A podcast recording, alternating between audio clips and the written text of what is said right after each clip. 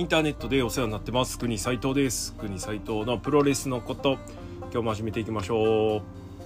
G1 クライマックス33レビュー。本日は、えー、8.5大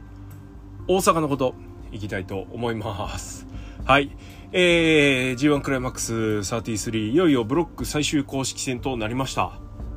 各ブロックの、えー、星取りとか勝ち抜け条件は前回エピソード G1 クライマックス33最終公式戦のことで紹介してますのでこちらをご確認いただければと思います、えー、最終公式戦は各ブロックごとに開催ということになりますので試合数は減って4試合となります、えー、その代わりに、えー、どうでもいいタッグマッチが前哨戦的な感じで、え組まれます。5試合も組まれるんでね。いらなくね？2試合か3試合ぐらいねちょろっとやってもらってですねあの公式戦やればいいのかなとかちょっと思うんですけど。どうなんでしょうね。なんか無駄に長かった気がするな高評価はい。えー、じゃあ早速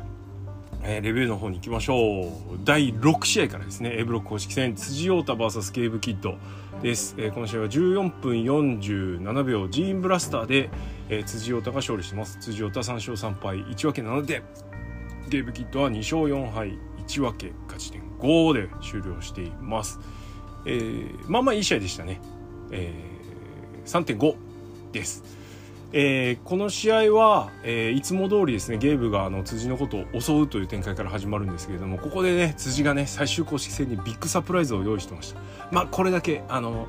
準備期間があったからね仕込みも OK という感じでしょうか、えー、なんと辻太の双子のですねお兄さんが替え玉として、ね、カートアングル式替え玉としての、あのー、仕込みがですねまさかのスタントマンやってる。アメリカでスタントマンやってるお兄さんがですね動員されるということで現地の人はねなんかあの人似てるけどあんな選手いたっけみたいな感じになってたと思いますけど、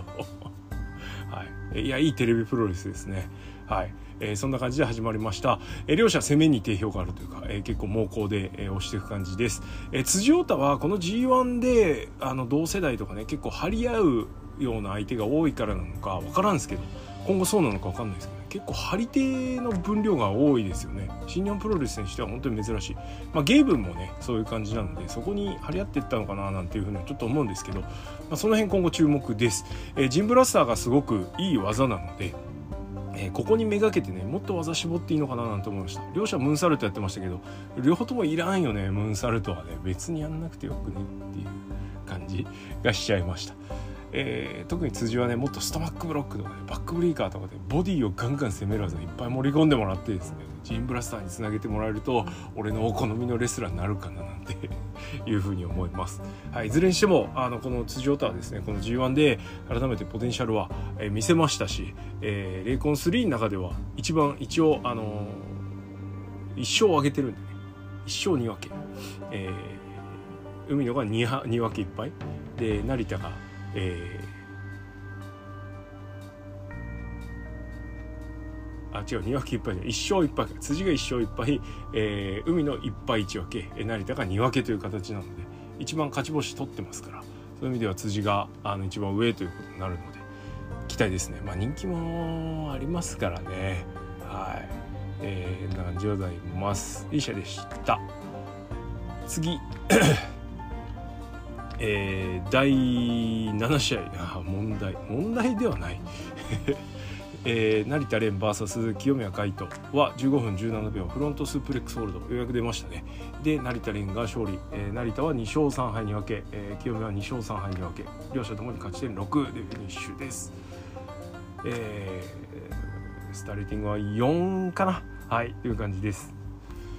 えー、清宮海斗残念ながら。えー、リーグ戦敗退となりました、えー、形的には成田蓮が、えー、プロレスリングの相手に新日本プロレスを見せつけたという試合となりました、まあ、こういうですねこの試合で見せた成田蓮の戦いぶり、えー、ねちっこくスリーパーとか首絞め技で相手を削っていく。それから、えー、やられそうになってもねあの必死の形相でですね食らいついていくやっぱこういうところを見せられれば、えー、成田蓮のプロレスももっともっと乗っていけるのかなって思うしコブラツイストが、えー、今後の成田にとってすごく重要な技になっていくというところも描けたのかなというふうに思います。えー、若干ねちっこいしお客さんがドカーンと湧くような試合ではないんですけれどもこの方向性を突き詰めていってもらえればなというふうに思います。はいえーまあ、この G1 うだつの上がらなかったですね。成田連なんですけども最終公式戦、えー、清宮海斗で大爆発と、まあ、清宮海斗視点のプロレスリングのファン視点からいくと最悪のシナリオとなりましたがまあ対局的に見ればですねいい描きしてんなという感じです、え、今後やっぱ成田がねせっかく清宮に勝ったんだから上がってってもらわないとっていう感じですよね。まあ、三段論法でいくとじゃあこの成田が鈴木秀樹とやって藤田和幸とやってちゃんと勝てんのかっていうとうーんって言わざるを得ないのが正直なところですがまあそれは新日本の話ノアの話それぞれ別ユニバースの話ですから気にしないというところが一番なんでしょうかね。えー、不満は清宮海斗が負けたことに対する不満は正直ありますが、まあ、こればっかりは受け入れざるを得ないというところです、えー、それからフロントスープレックスホールドでの決まりはタイミング的にも流れ的にもすごく良かったと思うんですが何分この技が、えー、成田蓮の凱旋帰国から正直ですねあまりいい積み重ねができていないというかこれが出たら終わり成田蓮よくぞやったっていう技にまだなってなかったので。えこの試合に限って言うとちょっと損した感はある？なんだよっていう。あの要は盛り上がらなかった。盛りドカーンとね大爆発までは至らなかったからと。会場音声聞く限りですけど、えー、いう感じです。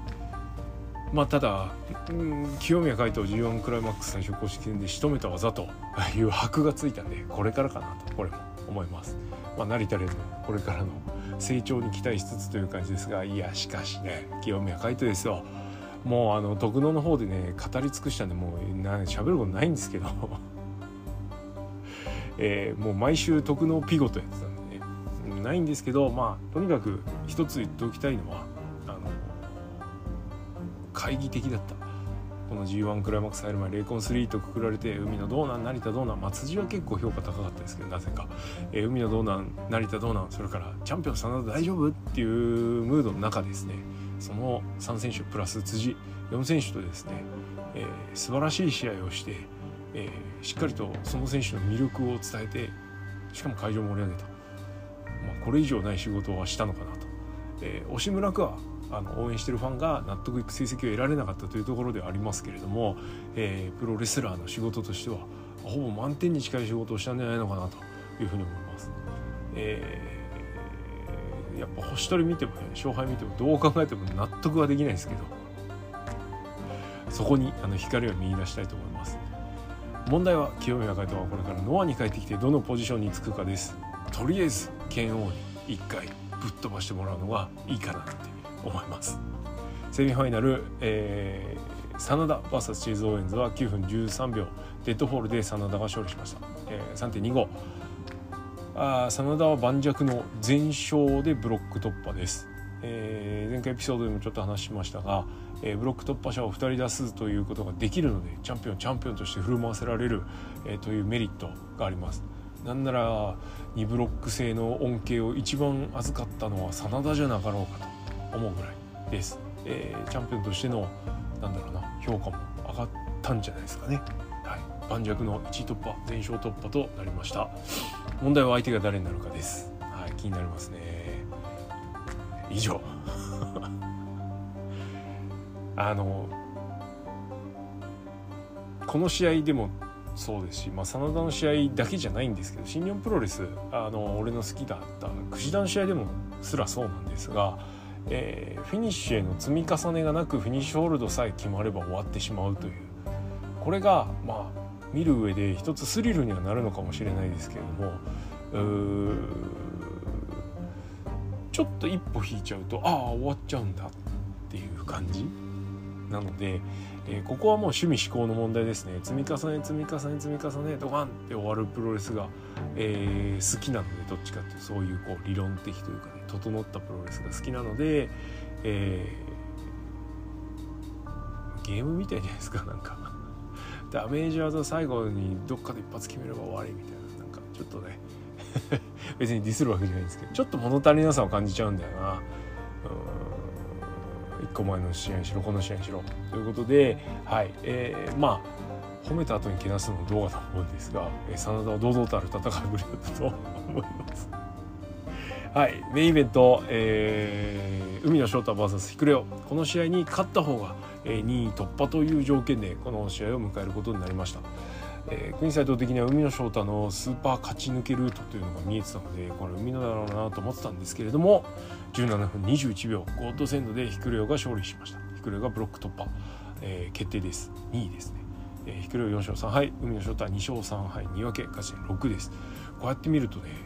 何がおかないって、えー、ブロック突破、えー、1位真田14点。2位ヒクレオ8点、えー、3位辻陽太7点なんですよね。でそれに続く6点が清宮海の成田。なんか整ってんな。終わってみればそうですね。っていう感じですよね、えー、詳しい流れとか知らないあの未来のプロレスファンがこの星取りを見た時ああなるほどね。っていうのがパッと星取り見てね見て取れるっていうのはすごいですよね、えー、ヒクレオは海の成田辻清宮に勝利して、えー、ブロック突破ということなので文句なしですね。で新日本プロレスが、まあ、若いとはいえですよ。こういうモンスター枠の選手をモンスター枠としてしっかり取り扱ったというところは結構大きいかなというふうに思います。えー、コブもモンスター枠には該当すると思うんですけどいかんせんですね背が低い。ちっこい。体はでかいですけどね。すごいって感じになるけどやはり大きい背が高いということは見た目のインパクトがでかいです。過去大型長身レスラーっていうのはどうもこうしょっぱさが拭えなかったんですが、ね、悲願でとかグレートオーズとか。そこか、まあ、新日系だとその辺になるんで、ね、なんですけどこのヒクレオに関しては、えー、こういう海野の機動力のあるタイプと、えー、試合をしてもしっかりと試合が成立すると17分ちょっと長かったですけどね、えー、いい試合をしたのかなというふうに思います。とにかくヒクレオは、えー、少ない技でバツンバツンと仕留めていくという感じなので、えー、見てて非常に面白い、えー、さっきさっき1個前まで言ったその一発終了型プロレス、えー、をやっても成立しうるぐらいのすごくこう、うん、説得力があるというか、えー、なんだっけパワースラム、うん、パワースラムって言わないんだよね。この人の場合。なんだっけ、えー、パワートリップか。パワートリップ、えー、それからゴートセンド。本当に素晴らしい技だと思います。もうなんならねこのまま勝ち進んでいってほしいなというふうに思うぐらい、えー、ヒクレオは A ブロック2位突破なので D ブロックの1位との試合になります、えー、なんならコブが1位突破してきて、えー、このヒクレオとモンスター決定戦やってもいいのかななんてちょっと思ったりしてます、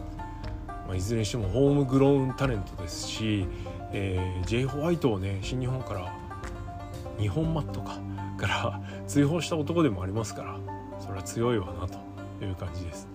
えー、今後 G1 の注目株に改めてなっていくかなというところ、えー、逆に言うとこのヒクレオ2をこうプゴト的にもねピックできなかったっていうのは失態ですね、はい、素晴らしいです、えー、ヒクレオ堂々の、えー、勝ち上がりとなりました。ということで A ブロック公式戦これにて終了。1位真田2位ヒクレオとなりました。まだまだ各ブロックの結果が出ていないので、えー、相手を待つという形になります。さてさて。いやちょっとね清宮海斗脱落で G1 へのモチベが下がりがちなんですけれども、えー、これからも引き続き頑張っていきたいと思います。あそうだ。A ブロック終わったんで、えー、一通りあのレーティングをまとめました。A ブロックは、えー、MVP は、うん、だダントツですね。清宮海斗です、えー、マッチ・オブ・ザ・ナイト4回受賞、えー、真田戦海野戦成田戦辻戦、えー、です、えー、その他 A ブロックでマッチ・オブ・ザ・ナイトに推挙したのは海の辻戦ですね、はい、がありました。えー、7試合終わって、えー、アベレージレーティングは清宮海斗が3.79、えー、次いで真田が3.61海野が3.5辻が3.61と続いております。全部言っとくか。海野が3.57えー、ゲーブ3.18でヒクレオとチェイズが3.07となります。ヒクレオは、えー、っと負け試合のレーティングがめちゃめちゃ低いのでちょっとあの弱めにはなってますけれどまあでもインパクトはあったからねどの試合も、レーティングだけが全てじゃないということをちょっと証明してるかなっていう感じの試合ぶりでした、まあ、逆に言うと4スターマッチが出づらいタイプではあるのでどうかなというところはありますけれどまあはい、えー、結果結果ですね、えー、清宮海斗が堂々の、えー、トップトップで MVP、えー、ブロック MVP となりました。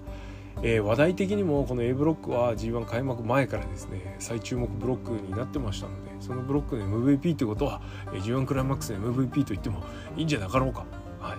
えー、話題引っ張りました。素晴らしかったと思います。はい。ということで A ブロックはこれにてフィニッシュとなりました、えー、明日は、えー、B 明日今日だね。B ブロックとなります。同じく会場は大阪、えー注目はやはりメインの ELP オスプレイです。詳しくは1個前のエピソードを聞いていただければと思います。はい。ということで今日はこの辺で終わりにしておきましょう。国斎藤のプロレスのことはリスナーの皆様のリアクションはそれにです。意見感想ご質問などありましたらえー、クリもしくは「ハッシュタグプゴト」でつぶやいてください。それから徳のプゴト、えー、毎週土曜10時ぐらいからなんとなくやってますんでもしよろしかったら遊びに来てください、えー、N1 モードにね切り替わっていくかなという感じです。はい。ということで今日はこの辺おしまい。ありがとうございました。